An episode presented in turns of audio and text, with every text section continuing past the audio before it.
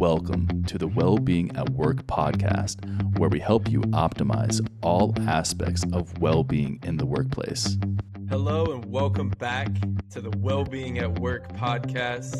Delighted to have you. Today's episode is going to be a fantastic episode. I'm your host, Matthew Coman, alongside my partners, Dr. Cody Crockett and Alvey Thompson Jr. Today, we are centered around a topic that is near and dear to my heart, and that is what is a holistic approach? And what does that even mean? I think the word holistic gets oftentimes a negative connotation. And we're here to provide you with a simple, practical understanding of how you can utilize being holistic in your life. And we'll give you some simple steps on how to do that. But starting off with the definition, to be holistic simply means to put together the parts of the whole in order to perform at your highest level or as your best self. So, I'm joined here by two very holistic thinkers and doers, and I would love to pass the torch over to my business partner, Alvey Thompson Jr., and allow him to go a bit deeper into what holistic means, also how he applies it in his own life and with clients. Matt, great question. And the way that I think about a holistic life or being holistic at work is understanding that there are various aspects of you as an individual who make you exactly who you are as a whole. It's understanding that you are a system of systems, and every part of your physical, mental, and emotional well being matters in having you optimize at your highest level. So, when I think about this for myself or the people that I serve, it's thinking about how am I sleeping? How am I thinking? How am I eating? How am I breathing? How am I interacting with others? Essentially, understanding that all these different aspects of me is what makes me who I am. And the most important thing to realize is that you're going to get so much more benefit when you focus on every single aspect of you as opposed to just trying to focus on only one part and thinking that that's going to help you have you optimize yourself at the highest level. So when I think about a holistic approach, it's really understanding that all the aspects of your life is going to dictate what you get out of it. So for you, Dr. Cody Crockett, how would you explain holism or a holistic approach? Yeah, you've both made some really good points so far. And, and what comes up for me first is just looking at, say, traditional Western medicine. And we can look at each of the different aspects of Western medicine as you have specialists and you have generalists. You have specialists, say, like a, a cardiac specialist. You may have a neurological specialist. You may have dietary specialists. And each of one of these departments, say, are specialized in that specific area, but it's each one of those aspects that come together to treat the person. If there's no person, there's no view of each one of these specialties in a more macro view, then we're missing that perspective of looking at the whole. So we want to have specialists because specialists we can look at nutrition and we can dive deep into nutrition. We I know we all can talk all day about nutrition and the importance of all of these different aspects, but also nutrition is just one part of the whole. Movement is another aspect of it. And we can look at you know strength training. We can look at cardiovascular exercise. We can look at mobility and the importance of just moving your body tissues. And again that's just looking through the lens the specialty of movement. Now it's really important to have these specialties but to be able to zoom back to take a step back and look at a macro view in a holistic perspective where we can look at all these specialties as a whole coming together to treat that individual. So it may seem like specialties are great. It may seem like generalists are great, and all of them are helpful. All of them are necessary. And I think it's important to take a step back and to gain the greater perspective of looking at the person as a whole, or um, if we're looking at a business as a whole. I know if we look at the different aspects of a business, we can go deep into different aspects of the business. But again, we want to take a step back, look at the business as a whole, so that then we can look at the ultimate, the goal of optimizing the business, optimizing the person, and whatever that looks like. So, this concept, this idea of holism and being holistic and looking at uh, literally all of the aspects of the whole is really important and you know, when we're looking at wanting to make a difference and make an impact on a person or a business, it's mandatory that we look at all of these aspects as we're looking at the more specialized aspects, also keeping in mind the macro, the holistic view as well. Yeah, that's a great point, Cody. And I think when we think about it from Opti's perspective, what makes us different is that we do take this holistic approach to a business and every single person within that business is well being, right? So, what does that mean? It's not just what many of the corporate wellness programs that we see out there are doing. The problem with a lot of those programs is that they're simply only focusing on physical well being, right? Maybe they're doing stuff to track numbers around how many steps you're taking. Maybe they're trying to talk about what you should do for food. Maybe they're talking about what you need to do to understand where certain blood markers are at so they can give you a better health insurance quote or something like that. But what we found is that there's not enough emphasis on how are you managing your stress? How are you properly communicating? How are you making sure that everyone at the top of the organization is on the same page with every single person going down the organization? And for us, when we look at all these different aspects of physical, mental, and emotional well being, it puts us in a place to really help you as a leader better understand how to bring a holistic approach, which is going to have so much more bang for its buck and helping you keep your employees happy, have higher retention, have less turnover, and ultimately have more productive employees day in and day out. Question for you, Matt. When you're thinking about an holistic approach in the workplace, what do you feel like are some of the main aspects that a leader at a business could focus on in order to really establish a holistic culture within that workplace? Yeah, great question. I, I think for leaders, it gets to start with you. And, you know, as you guys have listened to all of these golden nuggets of information, you know, I'd like to encourage the thought of where do I even start with this? You know, we can provide you with an understanding of what holistic means, but if you can't practically apply it, then we're not really serving you. So we'll take it to the next step. And when you think about yourself and assess yourself, take a step back and think about your physical well being, think about your social, your mental, your emotional, the things that may not you know, really get talked about. Think about your nutrition, think about your sleep, all of the aspects of your life. And we can provide you with a framework if you're listening and you want to get into business. We we do these things for a living. However, take a real look at where you're at in all of these categories.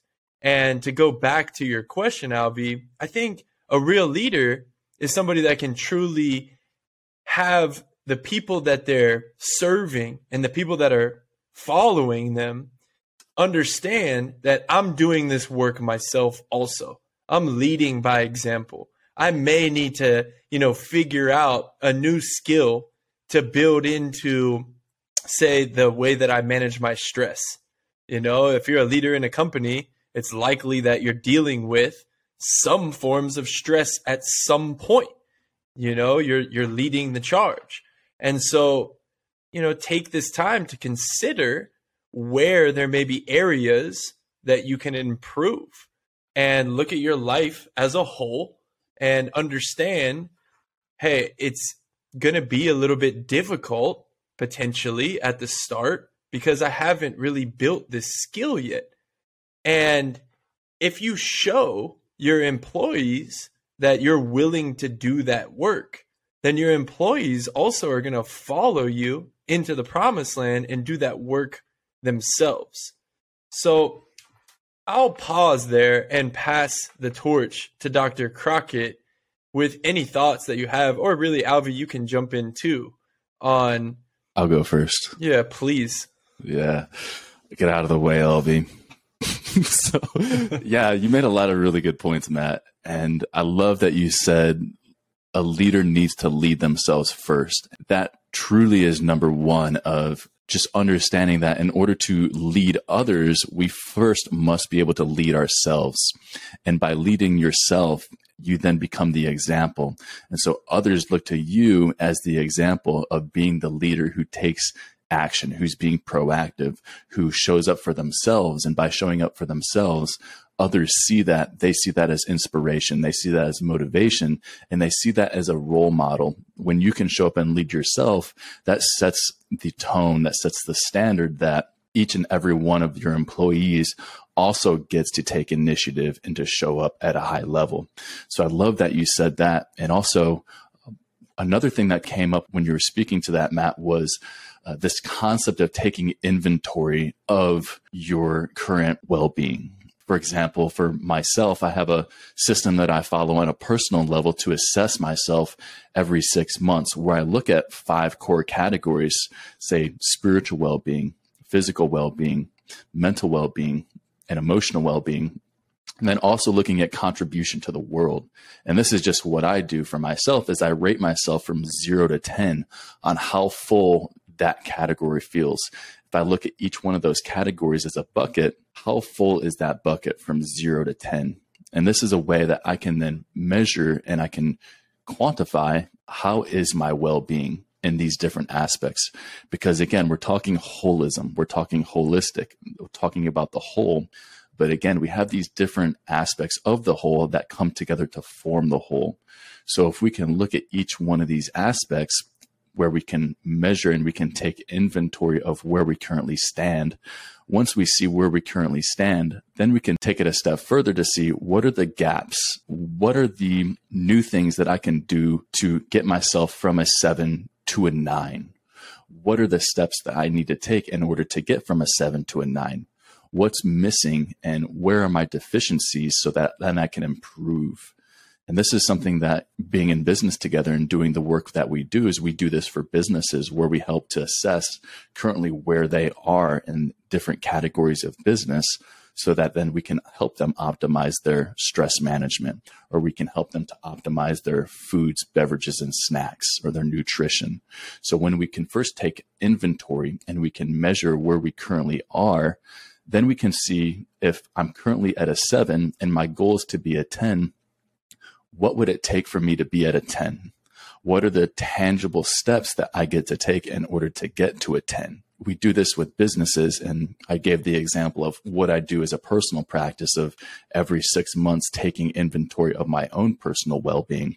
And when we can do this, it's a way that I have systems in place to help lead myself and it's been very helpful for me and it's allowed me to show up and to continue to grow myself when we have these systems in place taking this and applying it into the business world can be very useful as well because if a business has a goal to say hit certain revenue numbers or to make a certain impact on a number of people well we want to take inventory of where they are and also what the goal is and then what needs to happen in order to hit that goal I love that. I love that. It makes a lot of sense that what both of you are speaking into is that the first step to a holistic approach is to have awareness, to understand where are you currently right now, where is it that you want to go, and ultimately what can you do to fill those gaps. As we talk about the workplace and understanding how a holistic approach is so relevant to you, is this.